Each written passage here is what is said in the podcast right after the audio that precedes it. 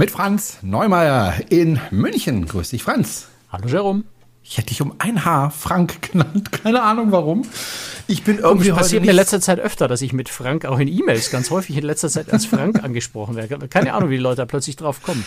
Irgendwie habe ich heute Probleme, mich zu konzentrieren. Wir zeichnen am Sonntagabend auf. Das ist so irgendwie, man hat den ganzen Tag irgendwie so lätschig vor sich hingebracht und noch das eine oder andere gemacht und ist irgendwie schon müde und lätschig und äh, freut sich auf den nächsten Arbeitstag am Montag, auf die netten Schülerchen und so. Und dann, ja, ist es Ja, manchmal gut, ich etwas bin aus schwierig anderen, zu, Gründen, zu aus konzentrieren. anderen Gründen reichlich müde, weil ich ziemlich im Jetlag noch hänge. Ich bin erst vor ein paar Tagen von meiner Reise zurückgekommen, über die wir heute Richtig. sprechen. Was für eine Überleitung. Sehr fantasielos, aber für mehr bin ich heute nicht mehr in der Lage. ich bin einfach äh, schon sechs Stunden in der Zeit voraus. Für mich ist jetzt, wir zeichnen um 19 Uhr auf, für mich ist irgendwie schon so 1 Uhr morgens gefühlt. Okay, trotz der Zeitumstellung, äh, die wir jetzt wieder Ja, hatten. sonst wäre es 2 Uhr morgens. Also es sind Ja. sieben, sieben Stunden Zeitverschiebung, die ich habe, oder sechs, ich weiß es gar nicht mehr so genau. Ähm, jedenfalls äh, weit. Genau, du warst nämlich unterwegs und zwar bist du in Singapur aufgestiegen und bist nach Vietnam gefahren, genauer nach Phu My. Und äh, das Ganze hast du gemacht mit der Mein Schiff 5. Genau. Und äh, normalerweise ist es so, wir reden einerseits über das Schiff, andererseits über die Reise. Diesmal machen wir es ein kleines bisschen anders. Wir reden zwar auch kurz über das Schiff, aber nur ganz kurz, weil es gibt schon eine komplette Folge über dieses Schiff, das wir ja schon ewig begleiten, dieses Schiff. Ähm, denn du warst ja damals bei der Kiellegung, wenn ich mich richtig erinnere, dabei. Du hast den Bau beobachtet, du warst dann auf dem Schiff, hast dann darüber berichtet. Ähm, da müssen wir jetzt äh, nicht mehr so groß erzählen, denn die Mein Schiff 5 ist jetzt auch nicht so anders als die Mein Schiff 6. Und ähm, ja, die meisten Leute, die sich für die Mein Schiff Flotte interessieren, kennen das Schiff. Wenn nicht, wie gesagt, es gibt eine komplette Folge. Ich nehme mal an, die verlinkst du dann äh, in diesem Podcast, dass man die Ich muss da erstmal reinhören. Die ist von 2016. Ich habe keine Ahnung, was wir Mhm. damals so an Blödsinn erzählt haben. Ah, ich denke, das wird schon in Ordnung sein. Ich Äh, glaube Wir auch. nehmen das ja sehr ernst. Aber Ähm, na, wie gesagt, 2016 ist schon, ist schon, also ist ein richtig altes Schiff, ja.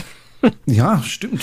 Äh, aber, aber sie ist top in Schuss. Also das muss man sagen. Mhm. Das ist äh, wirklich super gepflegt. Das Schiff schaut richtig toll aus. Ähm, da, da fehlt sich echt gar nichts. Und um, und um den Satz noch zu Ende zu bringen, wir sprechen normalerweise so ein bisschen über das Schiff und dann über die Reise. Diesmal setzen wir den Schwerpunkt auf die Reise, ähm, weil es auch einfach eine super interessante Reise ist von Singapur äh, nach Vietnam. Ähm, eine Reise, die ja lange Zeit überhaupt nicht möglich war, schon gar nicht mit dem Schiff, weil einfach durch die Corona-Geschichte äh, es einfach nicht möglich war. Inzwischen funktioniert es, zumindest mit der TUI-Flotte, mit der Mein Schiff 5, aber so wahnsinnig viele Kreuzfahrtschiffe sind da in der Region, glaube ich, noch gar nicht unterwegs, oder?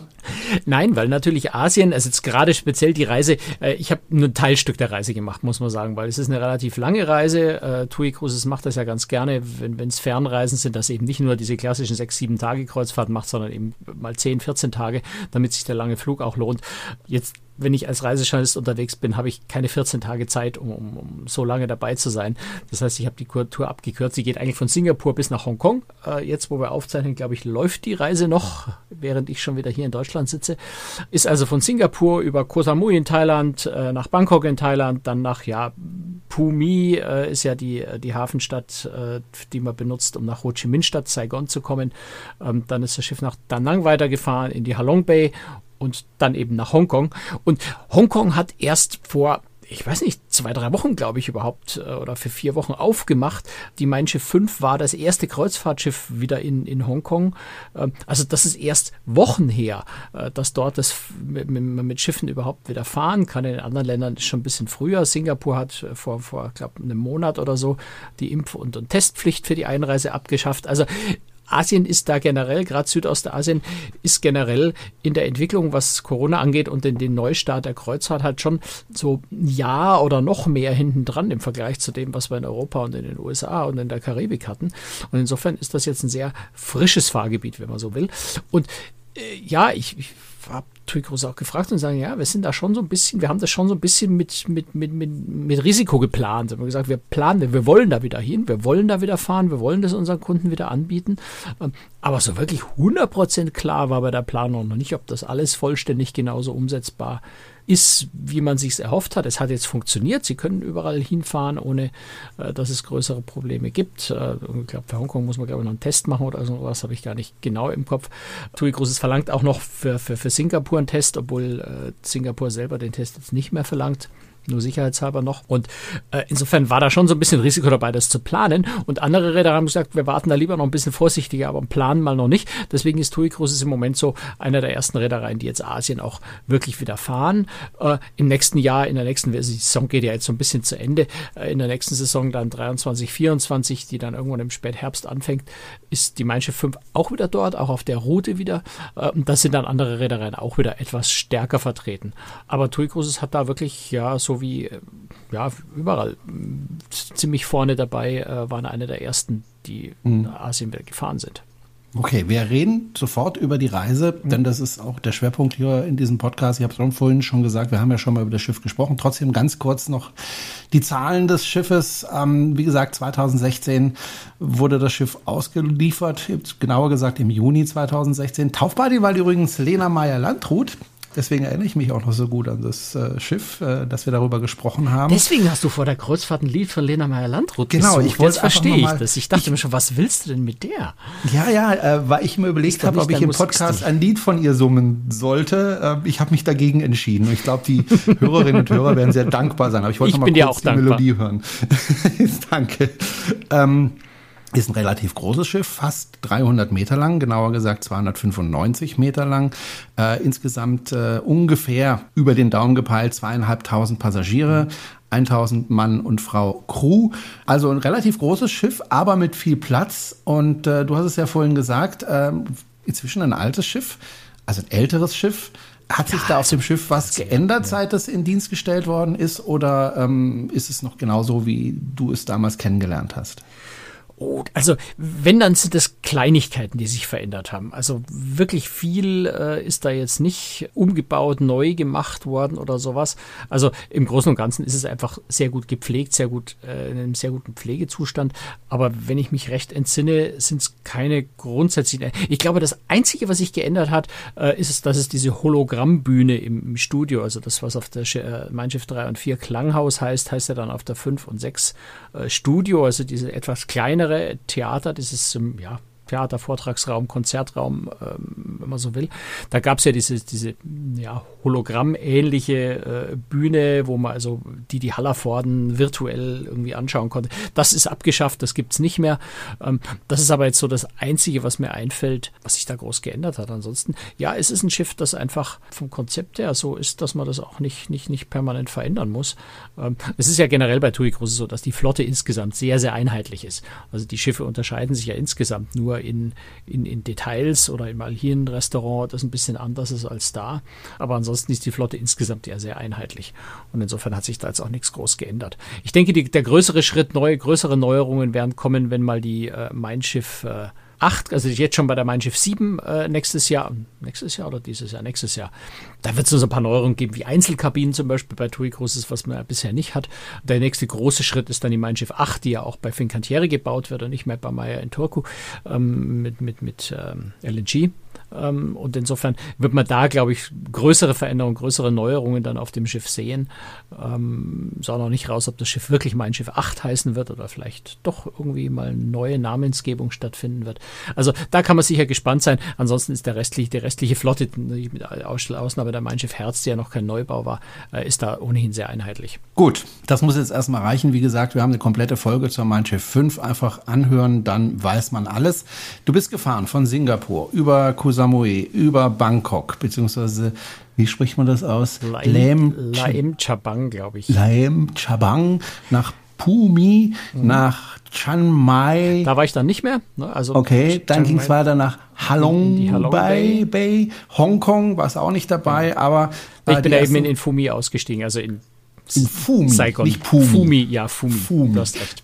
PH, also Fu. Ja, so wie man auch Ho Chi Minh Stadt, also das M-I-N-H ja. spricht man wie ein G aus. Ich habe so ein bisschen was gelernt über die Sprachen dort. Ansonsten ist ja Asien für mich noch so einer der ja, nicht ganz weißen Flecken auf der Landkarte, aber schon noch eine Region, in der ich bislang sehr wenig unterwegs war. Ich war vor ganz, ganz vielen Jahren mal, wie ich überhaupt noch nichts über Kreuzfahrten geschrieben habe, äh, mal in Hongkong äh, für den, für den äh, Computerkongress und ich war mal in äh, Indonesien mit, mit Star Clippers für eine Woche. Aber ansonsten ist äh, Asien für mich eine ganz neue Welt. Und ähm, ja, muss sagen, ich, ich bereue es fast so ein bisschen, dass ich 54 Jahre alt oder 53 Jahre alt werden musste, bis ich entdecke, dass mir Asien wahnsinnig gut gefällt. Also mhm. das war eine Reise, die mich sehr, sehr beeindruckt und fasziniert hat. Da hatte ich da dann doch mal was voraus, was Reisen betrifft. Ja. Ich war noch nie in Thailand und äh, ich kenne aber viele, also ich kenne zwei Menschen, die regelmäßig nach Thailand fliegen, um dort Urlaub zu machen. Und ich kenne zwei Menschen, die dorthin ausgewandert sind. Und alle schwärmen sie ohne Ende für dieses Land. Ich war selber noch nicht dort in Thailand. Ist das wirklich so toll, wie die Leute sagen? Ich meine, du hast jetzt also natürlich nur ein ich, bisschen was gesehen. Ja, ne? ja, klar. Also ich meine, ich war immerhin in, in zwei Orten, zwei Tage. Mhm. Ich würde es fast mal so ein bisschen verallgemeinern, äh, auch auf Singapur bezogen und auch auf Vietnam bezogen, was mich unglaublich beeindruckt hat und was mir wahnsinnig Freude bereitet hat, sind die Menschen dort, die so herzlich, offen, fröhlich, lebensbejahend, positiv sind. Ähm, also die strahlen eine solche positive Energie aus, diese Menschen. Das klingt jetzt so esoterisch. Ähm, es sind einfach fröhliche, lustige Menschen, die dir offen gegenüber sind, die kommunizieren wollen, die keine irgendwie Vorbehalte oder irgendwas haben. Das, das ist mir aufgefallen. Das hat mir unglaublich Spaß gemacht. Und was natürlich jetzt noch dazu kommt, das ist, wir haben uns ja irgendwie schon daran gewöhnt, dass Pandemie irgendwie im Kopf vorbei ist. Dort ist das ja erst vor kurzem passiert. Der Tourismus fängt ja dort erst wieder an gerade. Und ich habe in den Tagen schon auch sehr viel erlebt, das, was ich in, in, in Europa äh, vor, vor anderthalb oder vor zwei Jahren erlebt habe, diese, diese, diese Dankbarkeit auch, diese Freude, dass wieder Touristen kommen. Ähm, jetzt waren wir als, als, als äh, Gruppen, Gruppenreise, als Journalisten ja auch unterwegs, ähm, sind in den Ländern jeweils auch von den dortigen Tourismusbüros wirklich freudig empfangen worden, äh, von, von Vertretern von den Tourismusbüros auch so ein bisschen begleitet worden, auch wenn wir normale Landausflüge gemacht, also wir haben die normalen Landausflüge gemacht, die man auch als normaler Passagier an Bord buchen kann. Wir haben nur diese Ausflüge in einem Kleinbus für uns allein gemacht, damit wir einfach flexibler sind, mehr Zeit haben, die anderen Passagiere nicht mit unseren Interviews und, und Fotowünschen und sowas nerven. Ähm, aber im Grunde haben wir natürlich die gleichen Ausflüge gemacht, sind aber dabei zum Teil auch eben begleitet worden von den Leuten von den Fremdenverkehrsbüros. Und da hat man so richtig gemerkt, was da für, für Freude jetzt wieder da ist, für Energie da ist, dass Touristen wieder da sind, Touristen wieder kommen, endlich. Ja, auf mein, Kosami, Kosamui ist so eine Insel, die ja eigentlich völlig überlastet war mit Touristen und auch über Overtourismus gelitten hat. Unter Overtourismus gelitten, unter Overtourismus Touristen, mein Gott, ähm, also unter den vielen Touristen gelitten hat. Und das ist halt jetzt noch ganz anders. Äh, Gerade Kosamui, Kosamui hat uns unsere Führerin gesagt, äh, die westlichen Hotel, also die westlichen Hotelketten, die haben alle wieder offen. Die lokalen Hotels, die lokalen Betreiber von Hotels, denen fehlt im Moment das Geld, ihre Hotels wieder zu eröffnen. Also der Tourismus ist dort noch nicht zurück in dem Umfang, äh, wie das vor der Pandemie war. Und das trifft natürlich in Abst Abstrichen auch für Singapur zu, das trifft auch äh, für, für Vietnam äh, ganz deutlich zu. Also das da, da wächst der Tourismus gerade wieder neu. Und ich glaube, dass das auch nächstes Jahr, in der nächsten Saison noch so sein wird, dass man dort anders Urlaub macht, als man das noch bis 2019 gemacht hat. Einfach, weil es noch nicht in diesem Massentourismus, in diesem ganz großen, äh, mit, mit seinen Auswüchsen wieder zurück ist. Insofern eigentlich auch eine sehr schöne Zeit, dort jetzt gerade äh, Urlaub zu machen. Hm. Mir fällt gerade noch ein dritter ein, den ich kenne, der dort war. Den kennst du auch. Äh, Matthias Mohr war auch dort für ein paar Wochen. Ich weiß nicht, ob ja. du das mitbekommen hast. Ich habe kurz mit ihm. Aber der war, glaube ich, in Phuket. Ja, ähm, ich habe kurz mit ihm auch kommuniziert, wie es ihm so da gefällt und ähm, hat mir gesagt, gefällt ihm super gut.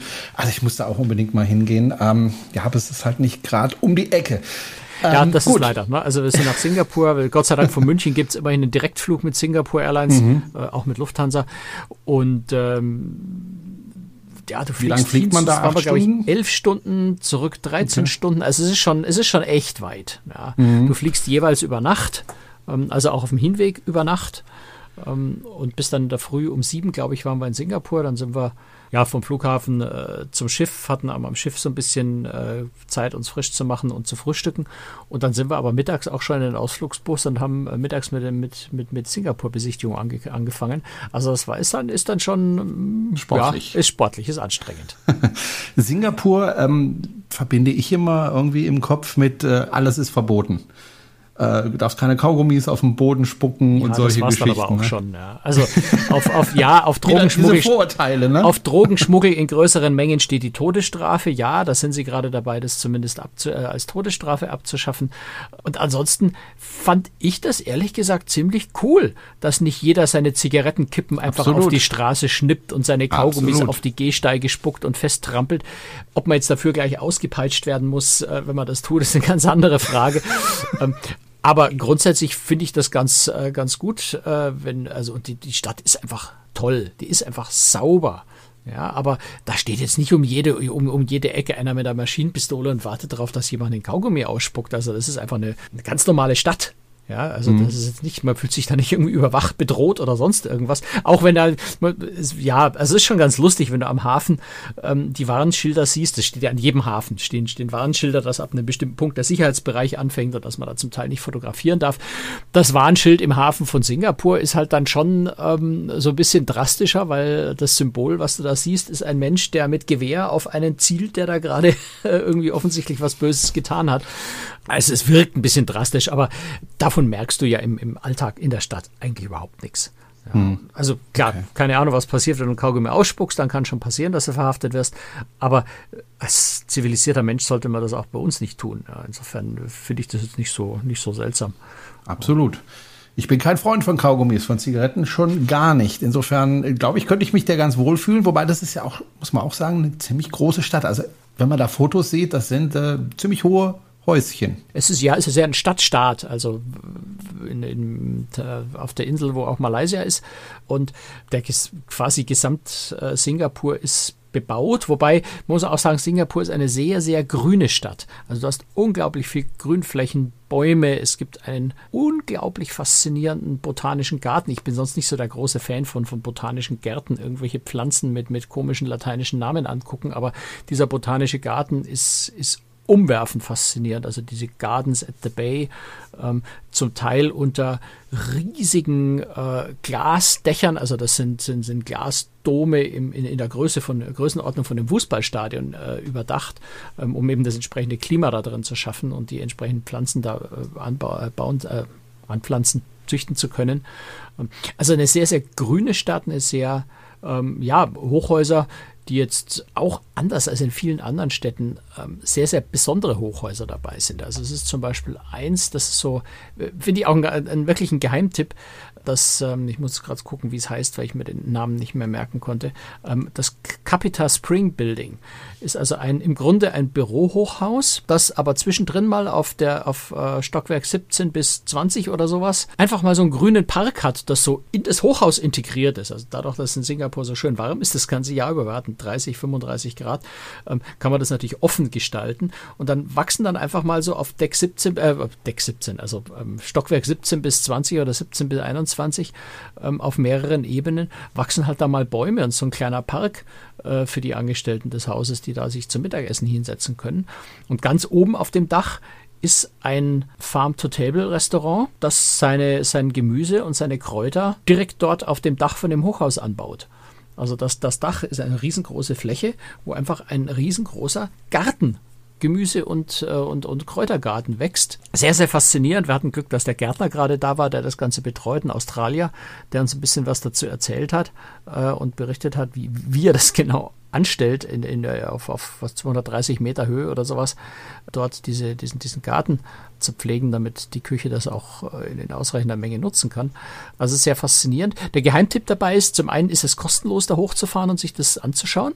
Und zum anderen hat man von dort oben nämlich auch eine große, äh, großartige Aussicht.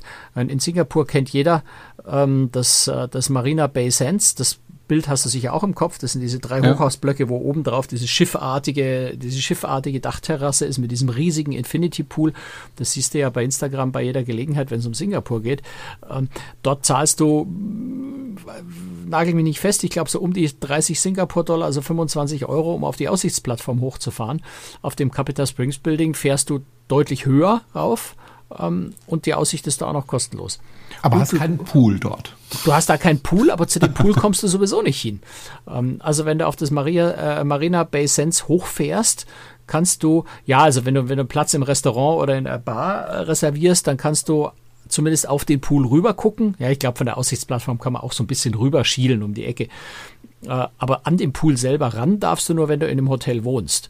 Und so ein Zimmer in dem Hotel kostet da mal so schlappe 700 Dollar. Also das ja, muss das man sich ja. erstmal leisten wollen und können. okay. Aber muss man jetzt an, also ich, ich, ich fand Singapur, es gehört seit meinem Besuch da zu den, zu meinen absoluten Top-Städten in der Welt. Ich finde es die Stadt hat mich unglaublich fasziniert und begeistert. Ähm, aber das Marina Bay Sands ist, ja, es ist so, es ist so ein, so, so, so ein Instagram-Fotomotiv, aber hat eigentlich mhm. für mich jetzt wenig Seele, wenn ich, wenn ich es vergleiche mit, der, mit dem Rest der Stadt. Es ist schon ein fantastisches Gebäude. Es ist ein sehr, sehr faszinierender Pool. Es ist die höchstgelegene Open-Air-Bar der Welt, glaube ich, wenn ich recht erinnere. Ähm, also, aber äh, Singapur hat so viel Atmosphäre und so viel Flair, dass mir so ein, so ein Touristen-Hotspot dann gar nicht mehr so wichtig ist in dem Zusammenhang, auch wenn es toll ist. Aber es gibt so viel schönere Sachen in Singapur. Eben wie zum Beispiel dieses Capital Springs Building äh, mit, diesem, mit diesem herrlichen Dachgarten und, und der Aussicht, die einfach großartig ist von dort. Mhm. Ich war ja auch schon in verschiedenen asiatischen Städten, vor allem China. Was mir da aufgefallen war, war vor allem Dingen unglaublich viele Menschen. Also wirklich wahnsinnig viele Menschen. Wie ist das in Singapur? Sind da auch so wahnsinnig viele Menschen auf den Straßen unterwegs? Nee, das hielt sich eigentlich in Grenzen. Das ist, ähm, nee, ist mir jetzt so nicht aufgefallen. Das, wo es ein bisschen auffällt, ist natürlich, wenn du in die, die Märkte reingehst. Also wir waren äh, zu, zum Mittagessen am ersten Tag, waren wir in dem Maxwell Food Center. Das ist so ein ja, so, so eine Art Markthalle, wo früher, also wo, wo Streetfood-Stände, so, so Garküchen, die auf den Straßen dort in der Gegend verteilt waren, die hat man von den Straßen weggeholt, um ein bisschen Ordnung zu schaffen und hat die alle in dieses Foodcenter zusammengefasst. Das ist also eine riesengroße Markthalle, wo ein Lebensmittel, also ein Essensstand neben dem anderen ist. Da ist natürlich schon ganz dichtes Gedränge und Gewusel, so wie man sich das auf so einem, so einem Markt eben auch vorstellt. Aber so auf den normalen, auf normal auf den Straßen, äh, nee, also gerade so, wenn ich es vergleiche, weiß ich nicht, mit, mit New York City, mit Manhattan oder so, war es da eher ruhig. Aber es ist natürlich jetzt schwer zu beurteilen. Ne? Ich war da, war da äh, anderthalb Tage. Äh, kann natürlich sein, dass es zufällig gerade zwei Feiertage waren, an denen es ruhig ist. Also so verallgemeinern würde ich jetzt nicht, aber so gefühlt, wenn ich es gerade auch mit Bangkok zum Beispiel vergleiche, wo ich ja dann ein paar Tage später war, äh, ist es in Singapur regelrecht ruhig. Hm. Was mir aufgefallen ist, du hast ein Foto veröffentlicht auf deiner Webseite grußtricks.de. Das sieht schon ein bisschen aus wie D-Day. Äh, wahnsinnig viele Schiffe vor, vor Singapur. Also unglaublich viele Schiffe. Was machen die da? Gibt es einen großen Hafen in ich, Singapur? Äh, ja, ja, klar. Es gibt einen oder? Riesenhafen. Das sind hm. Fracht- und, und äh, also Frachtcontainer und, und Tankschiffe, die da auf Rede liegen. Ehrlicherweise weiß ich nicht so genau, warum da so viele liegen. Ob die jetzt nur äh, stillgelegt Ach, sind oder ob die auf, auf, auf, äh, darauf warten, dass sie be- oder entladen werden. Äh, keine Ahnung. Also hm. das äh, habe hab ich nicht weiter erforscht. Aber das stimmt schon. Also wenn du da gerade auch von, von, von, den, von den Aussichtspunkten in der Stadt oder auch vom, vom Kreuzfahrtschiff, das ja im, ähm, relativ stadtnah äh, anlegt, wenn du da rausschaust auf die Bucht, das sind wahnsinnig viele Schiffe, die da liegen. Also das ist so ein, ein Meer von Schiffen quasi. Ja, also es war auch ganz spannend, wie wir losgefahren sind in Singapur. Hm. Haben wir auch gedacht, wo genau kommen wir da eigentlich durch? Ja. Äh, wo ist da die Fahre? Aber es gibt tatsächlich eine Stelle, wo man vorbeikommt an all diesen vielen Schiffen, die da liegen. Also ich habe jetzt schon viele Bilder gesehen, ich beschäftige mich ja ein bisschen damit, aber ich habe noch nie so viele Schiffe äh, gesehen, die da so auf Rede liegen. Ja. Wahnsinn. Aber ich glaube, du gibst mir recht, wenn ich sage, ähm, Singapur allein ist schon eine zweiwöchige Reise wert, oder? Dass man sich da aufhält. Boah, man jetzt unbedingt zwei, also ich weiß nicht, ob zwei oder Wochen, Woche. zwei Wochen nicht vielleicht ein bisschen viel sind für einen Städteurlaub, aber ich glaube, eine Woche kann man sich in Singapur gut beschäftigen, ja, würde ich mhm. so sagen. Also auch, weil du natürlich allein, wenn es um das Thema Essen geht, das, das zieht sich durch meine ganze Reise. Äh, Asien und Essen ist natürlich eine ganz fantastische Angelegenheit.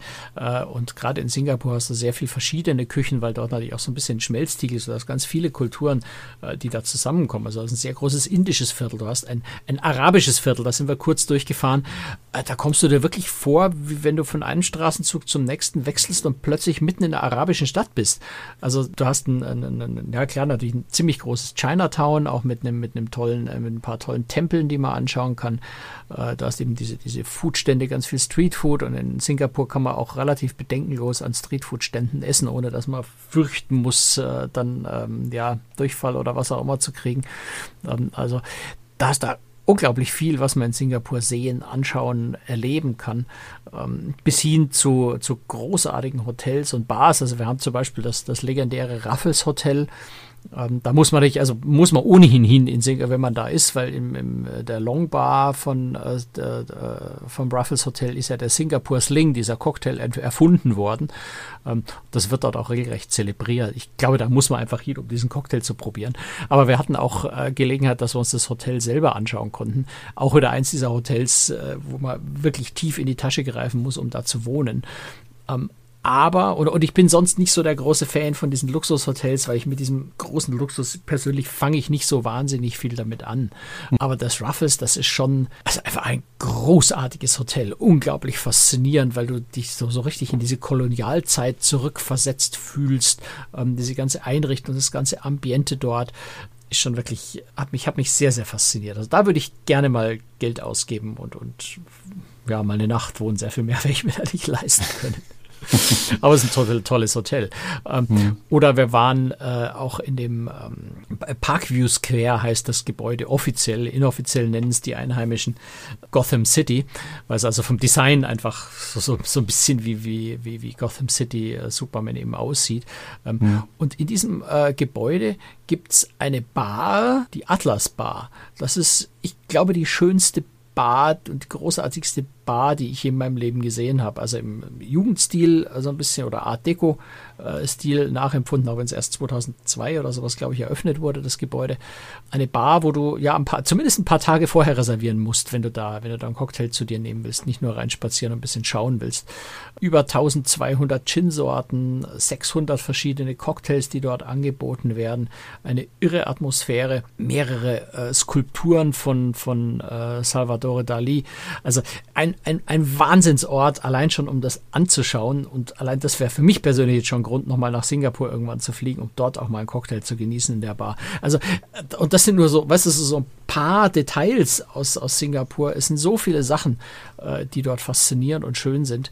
Ähm, also ich, ich glaube, eine Woche kann man da gut rumbringen in der Stadt, ja. Hm. Kann man auch so einfache Dinge tun in Singapur wie ins Wasser gehen und baden? Was gibt es da Strände? Gibt's, gibt's bestimmt, habe ich aber jetzt nicht äh, ja. ausprobiert. Also wie gesagt, wir waren da anderthalb Tage. Ne? Also da ja, ja, kam und, und haben versucht, das sehr komprimiert uns möglichst viel anzuschauen. Also natürlich, es gibt ganz bestimmt, es gibt eine vorgelagerte Insel, deren Name mir jetzt gerade nicht einfällt, äh, die so ein bisschen ressortartig ist, wenn ich das richtig verstanden habe. Ich bin mir sicher, dass es da auch Strände gibt, ja. Hm, okay. Gut, wir müssen ein bisschen weitergehen von Singapur weg, auch ja. wenn wir da, glaube ich, noch Stunden drüber sprechen könnten. Also mich interessiert diese Stadt brennend, weil ich ja auch andere große Städte kenne, beziehungsweise meine Frau, äh, die zum Beispiel auch Hongkong kennt, äh, wo ich jetzt bisher noch nicht war. Du bist dann weitergefahren mit der Mannschaft. Ich würde Singapur und Hongkong fast so ein bisschen vergleichen. Also so, so okay. wie ich es von damals kenne. Hongkong hat sich natürlich sehr mhm. stark verändert seitdem. Aber ja. Äh, ja, also Singapur, Hongkong sind so zwei Städte, nicht, nicht, nicht direkt ähnlich, aber so von der Art, glaube ich, beide ähnlich spannend. Hm, gut, ich habe beide leider noch nicht gesehen. Muss ich irgendwann mal nachholen. Äh, du bist dann auf die Schiff 5 aufgestiegen. Gab es da ein Kreuzfahrtterminal oder wie muss ich mir das da vorstellen in Singapur? Ja, das ist ein richtiges Kreuzfahrtterminal hm, da. Können okay. zwei Schiffe parallel anlegen. Hm. ganz modern. Gut. Dann ging es äh, nach Koh Samui. Genau, Koh Samui. Gut, das, den Namen hat sicher jeder schon mal gehört. Äh, ja. Eine der Top-Urlaubsinseln äh, in Thailand. Äh, wir haben uns äh, so ein bisschen mit, mit Essen und mit Kokosnüssen dort beschäftigt, weil die Kokosnuss der zweitwichtigste Wirtschaftszweig nach Tourismus auf Koh Samui ist. Ähm, und haben uns äh, ja einfach so ein bisschen angeschaut, wie Kokosnüsse angebaut werden, wie die verarbeitet, was man da alles draus machen kann. wir haben unglaublich lecker Mittag gegessen. Also ich, jetzt liebe ich thailändisches Essen noch mehr, als ich das vorher ohnehin schon getan habe. Äh, das war ein ganz, ganz großartiges Essen in einem Restaurant, mehr oder weniger mitten im Wald unter so Lauben. Also äh, wunderschöne Atmosphäre auch noch. Ähm, das ist doch was, was man auch auf dem normalen TUI Cruises Ausflug äh, dort erlebt. Also sonst hast du ja oft, wenn du so Mittagessen bei Kreuzfahrtausflügen inklusive hast, ist ja oft so ein bisschen eine Massenabfertigung, wo du so ein bisschen vorkommst wie, wie Gefängnisfraß in den Napf. Ich bin jetzt ein bisschen gemein und über übertreibe, ne? aber ähm, Mittagessen aber auch ausfliegen ist meistens nicht so ein super Highlight. Dort war es eigentlich fast das Highlight der ganzen, des ganzen Ausflugs, äh, das Essen dort. Ja, Essen ist in, in, in Asien wahnsinnig wichtig. Also es ist ja auch das, was ich immer über China sage, was mir am besten gefällt in China, mhm. ist tatsächlich dort zu essen. Es ist so fantastisch, es ist so vielfältig, es ist so lecker. Ja. Es gibt so Geschmäcker, die wir. Und dann kommst du nach Hause, wenn du, was weiß ich, ein paar Wochen in China warst, kommst nach Hause und dann gibt es Schnitzel mit Pommes. Ja, und du denkst dir, mein Gott, ist das ein plattes Essen. Ja, ja wie, wie, wie, uh, du kannst es erstmal nicht essen. Es ist tatsächlich so. Und ich kann mir vorstellen, dass es eben in Thailand ähnlich wahnsinnig viele Geschmäcker und Gewürze und, und was weiß ich. Ja, war, war auch in Singapur, habe ich vorher noch nicht erwähnt. Wir haben in Singapur in einem Sterne-Restaurant Mittag gegessen. Großartiges Essen. Ja, also so, so ausgewogene, feine äh, Geschmacksnuancen. Ja. Also bei uns ist thailändisch einfach immer rotes Curry, scharf. Ja.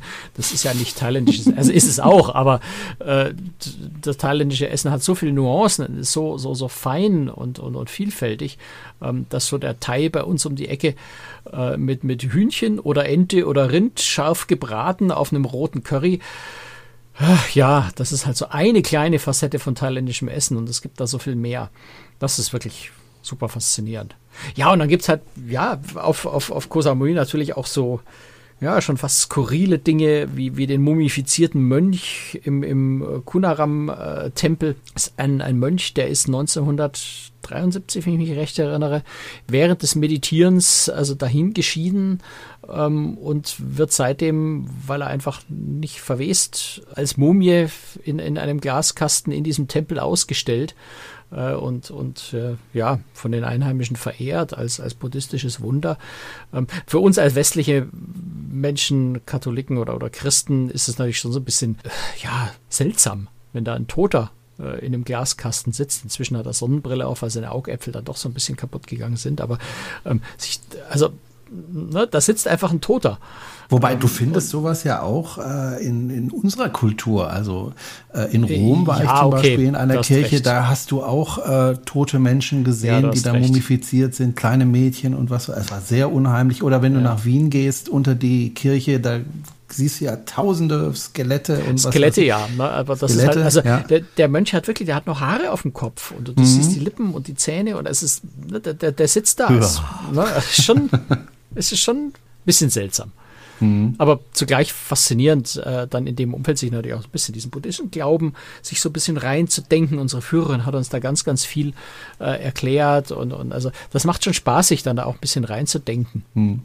Okay, dann ging es weiter von Koh Samui. Wir müssen ein bisschen Gas geben. Ja, ja, also, äh, nach Leim, ähm, ja, Du hast vorhin nach Baden gefragt. Also ja, Baden, Koh Samui. Ne? Strände, toll. Wir haben äh, ähm, am Nachmittag sind wir noch ganz schnell an dem in dem in dem äh, Ressort von dem von dem W-Hotel in Koh Samui vorbei. Äh, auch ein Ausflug, der regulär angeboten wird, einfach ein Nachmittag am Strand.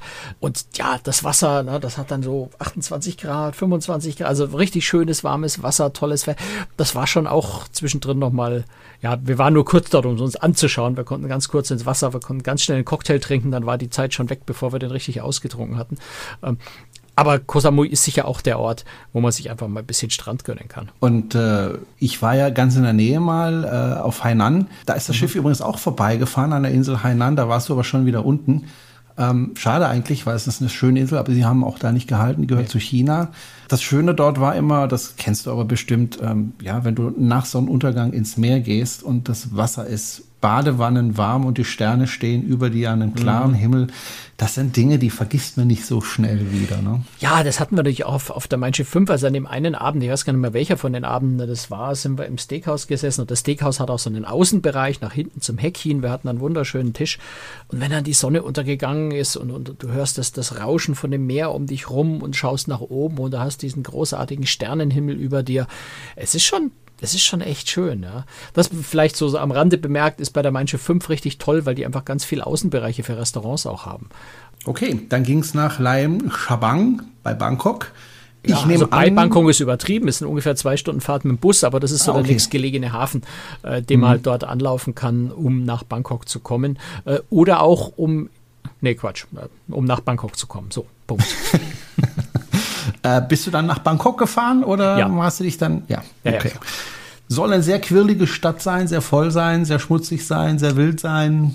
Wie hast du sie erlebt? Also als schmutzig habe ich sie nicht unbedingt erlebt, aber sehr, sehr voll, sehr, sehr quirlig, ja, das auf jeden Fall. Also wir haben uns natürlich den, äh, den, den, na, wie heißt denn der Palast, Tempel, Palast, Königspalast angeguckt. Also eine riesige Tempelanlage, unglaublich faszinierend, äh, was, was da für, für Pracht ist, in welcher, in welcher Dichte äh, diese, diese, diese Tempel dort äh, dicht an dicht stehen, ist ein sehr, sehr tolles Erlebnis, äh, auch nochmal so ein bisschen in diese Religion auch einzutauchen, die Wandmalereien mit ganz viel Gold und, und Verzierungen. Ähm, das ist sehr, sehr, sehr, sehr faszinierend, sehr, sehr schön, äh, sich das anzuschauen und haben mehrere Tempel angeschaut und haben dann am Nachmittag haben wir glaube ich sogar zwei Tempel ausgelassen, weil es einfach dann so unendlich heiß geworden ist. Es waren dann 35 Grad und irgendwie 80 Prozent Luftfeuchtigkeit. Das wird dann schon irgendwann ein bisschen anstrengend.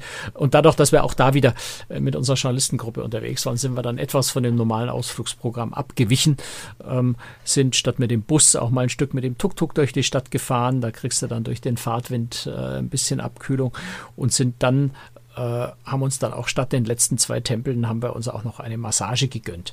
Ähm, was ja mhm. Bangkok, ja, kann auch so ein bisschen anrüchig sein. Ne? Ähm, mhm. Thailand und Sextourismus ist leider äh, ein, ein sehr, sehr trauriges Kapitel des Tourismus dort. Aber es gibt auch Massagesalons, wo man wirklich eine ganz normale Thai-Massage bekommt. Und das ist das, was wir dort getan haben. Ähm, für also heute unserer westlichen deutschen Sicht für, für, für lächerliches Geld. Also eine einstündige Ganzkörpermassage haben dann irgendwie, ich glaube, 15 Euro, 10, 10, 15 Euro irgendwie sowas gekostet. Mhm. Und war richtig toll. Ja, also, ja, also wenn ich jetzt noch dran denke, tun mir alle Muskeln wieder weh. so gut hat die gute Dame mich bearbeitet. Das war genau das Richtige in dem, in dem Moment, wo wir einfach geschafft und angestrengt von dem Tag bei den, bei den hohen Temperaturen waren.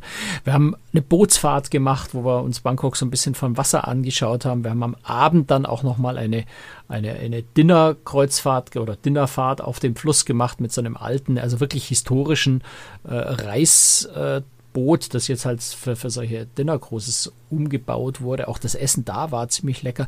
Also sich dann diese Tempelanlagen nochmal beleuchtet in der Nacht vom Fluss aus anzuschauen, ist, ist hat, hat nochmal so eine ganz andere Atmosphäre. Ne? Also sehr romantisch, wenn man so will. Ja, ist schon, ist, ist, also diese Atmosphäre in Bangkok, die finde ich sehr, sehr faszinierend. Die hat mich, die hat mich wirklich begeistert, gerade dann auch, äh, gerade dann auch bei Nacht. wenn man sich so ein bisschen von diesen einschlägigen Sextourismus äh, Straßen fernhält, dann wird man da auch nicht äh, reingezogen in dieses Thema. Ja, da kriegt man nicht viel mit davon. Und die Atmosphäre ist schon wirklich sehr, sehr schön da. Okay. Ähm, deine letzte Station ne, war ja für dich Fumi. Äh, das Schiff ist danach weitergefahren, wie gesagt, bis nach Hongkong, aber für dich war Endstation in Fumi, ne? Ja, genau. Fumi ist, ist so der Hafen, äh, da fährt man so ein kleines Stückchen den Fluss rauf und legt dann an äh, einen Industriehafen, äh, von wo aus man dann entweder Ausflüge ins Mekong-Delta machen kann oder eben den Ausflug nach Ho Chi Minh-Stadt Klammern Saigon. Ich habe gelernt, dass die Einheimischen nach wie vor Saigon sagen, auch wenn es seit den 70er Jahren, glaube ich, schon Ho Chi Minh Stadt offiziell heißt. Ähm, aber selbst die Einheimischen sagen einfach Saigon zu der Stadt. deswegen okay. äh, erlaube ich mir jetzt auch einfach Saigon dazu sagen. Ich finde den Namen viel schöner, zumal äh, Ho Chi Minh ja mit Saigon eigentlich überhaupt nichts zu tun hatte. Also das versteht niemand so richtig, warum diese Stadt Ho Chi Minh Stadt genannt wurde. Gäbe jetzt äh, in, in Nordvietnam Städte, die vielleicht, also gerade Hanoi, wäre viel sinnvoller gewesen, Ho Chi Minh Stadt zu nennen. Aber so ist es nun. Äh, die Leute nennen es weiterhin Saigon äh, und damit kann man, glaube ich, ganz gut leben. Wir sind also okay. also klar ausgestiegen und, und haben die Koffer gleich mitgenommen, weil im Abend von dort aus dann der Flieger über Singapur zurück nach Deutschland ging. Äh, aber wir haben den Tag in der Stadt noch verbracht. Und auch die Stadt hat wieder ein ganz, ganz faszinierendes eigenes Flair. Also allein schon diese vielen ähm, Motorroller, Motorräder, die in der Stadt unterwegs sind. Der Verkehr besteht ja fast nur aus Motorrollern, Motorrädern.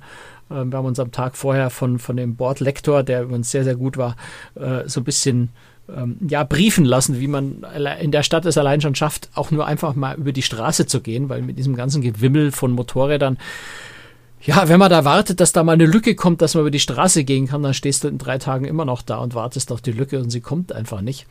Äh, wir haben also gelernt und dann auch ausprobiert, dass man einfach geht. Man schaut die Motorradfahrer an, man hat ein zielstrebigen, gleichmäßigen Gang, damit man berechenbar ist, wo man hingeht und in welcher Geschwindigkeit. Und dann geht man einfach und vertraut auf Gott, dass die Motorradfahrer um einen rumfahren. Und erstaunlicherweise tun sie das auch. Also allein das schon äh, ein sehr, sehr faszinierendes äh, Erlebnis, äh, sich durch einen dichten Strom von Motorrädern, äh, so wie Mose durch das Meer, äh, teilend durchzulaufen. Äh, fand, war jetzt für mich ein neues Erlebnis. Vielleicht für der eine oder andere so ein bisschen gähnen und sagen, ja, mein Gott, das ist in solchen Städten halt so. Für mich war es ein neues Erlebnis. Ich fand das ganz spannend.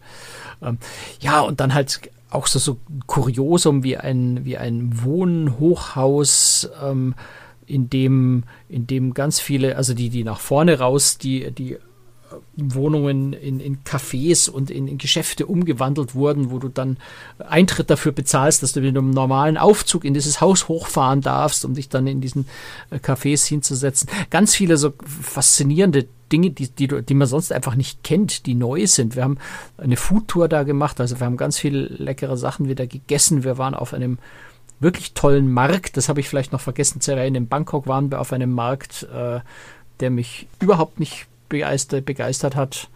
Ähm, also den, den Markt hätte man sich sparen können, diesen Nachtmarkt, der sehr, sehr touristisch war.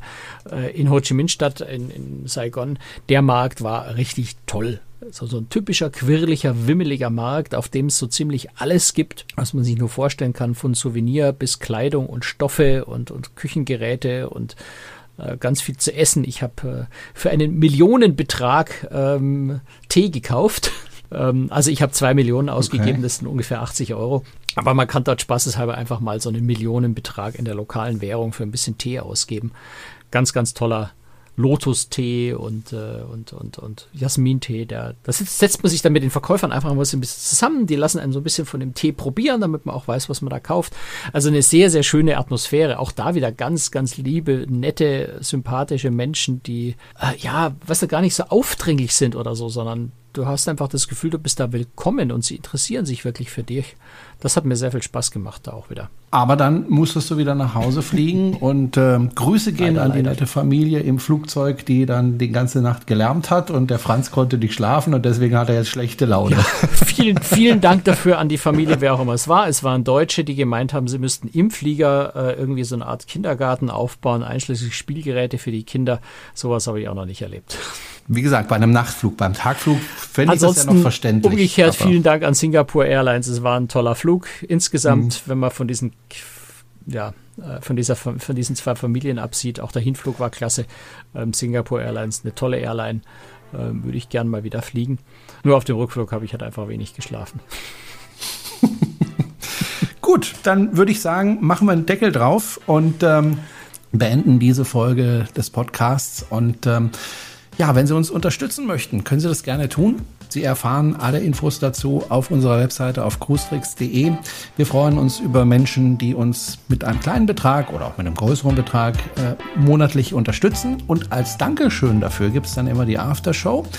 Das ist dann immer noch so ein, ja, kann sagen, kleinen Podcast, äh, wo wir nochmal ein Thema äh, aufgreifen ähm, und nochmal besprechen. Und ähm, ja, das wird heute was sein zum Thema Flusskreuzfahrten. Ähm, eine sehr spannende Geschichte, wie ich finde. Da geht es um ja, Schiffe, die richtig schön luxuriös sind. Und mhm. äh, da bin ich sehr gespannt drauf, was der Franz dazu zu erzählen hat. Wie gesagt, gerade, wir haben, wir haben eine Dreiviertelstunde geredet und irgendwie habe ja. ich so das Gefühl, ich habe nur so einen Hauch von dem erzählt, was, was diese Reise ausgemacht hat. Aber das hat. ist Asien, Franz. Das ja. ist Asien. Es ist echt, also ich kann es jedem nur empfehlen, der das noch nicht gesehen hat äh, sich auf Asien einzulassen. Ich habe den Fehler gemacht, viel zu lang zu warten damit. Dankeschön, Franz, das war's. Und äh, ja, in zwei Wochen melden wir uns wieder und äh, wieder mit spannenden Themen. Bis dann. Ciao, Servus.